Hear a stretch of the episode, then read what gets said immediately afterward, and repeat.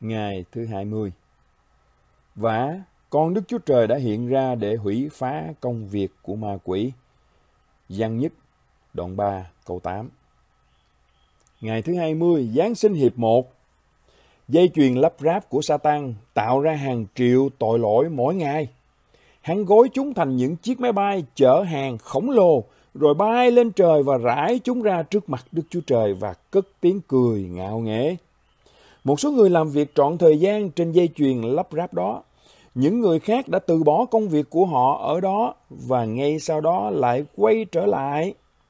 Mỗi phút làm việc trên dây chuyền lắp ráp đó nhằm khiến cho Đức Chúa Trời thành trò cười của Satan. Tội lỗi là công việc của Satan vì hắn ghét sự sáng, vẻ đẹp, sự thánh sạch và vinh quang của Đức Chúa Trời. Không có gì làm hắn hài lòng hơn là khi các tạo vật không tin cậy và không vâng lời đấng tạo hóa. Vì vậy, Giáng sinh là tin vui cho con người và tin vui đối với Đức Chúa Trời. Đức Chúa Giêsu Christ đã đến trong thế gian để cứu vớt kẻ có tội. Ấy là lời chắc chắn đáng đem lòng tin trọn vẹn mà nhận lấy. Timothée thứ nhất đoạn 1 câu 15. Đó là tin vui cho chúng ta và còn Đức Chúa Trời đã hiện ra để hủy phá công việc của ma quỷ. Giăng nhất đoạn 3 câu 8. Đó cũng là tin vui đối với Đức Chúa Trời. Giáng sinh là tin vui đối với Đức Chúa Trời vì Chúa Giêsu đã đến để lãnh đạo một cuộc đình công tại nhà máy sản xuất của Satan.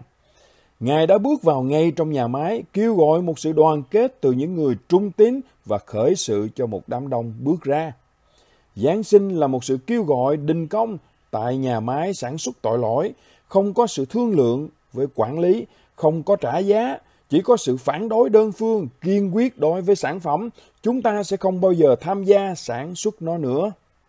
Sự liên kết của Giáng sinh nhắm đến việc không cho các máy bay tải hàng cất cánh được.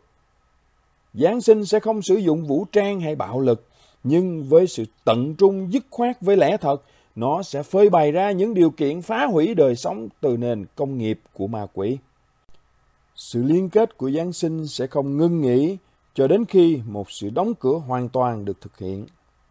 Khi tội lỗi bị hủy diệt, danh Chúa sẽ hoàn toàn được tôn cao, không ai có thể nhạo cười được nữa. Nếu bạn muốn dâng một món quà cho Chúa trong Giáng sinh này, hãy bước ra đây khỏi dây chuyền sản xuất tội lỗi và đừng quay trở lại.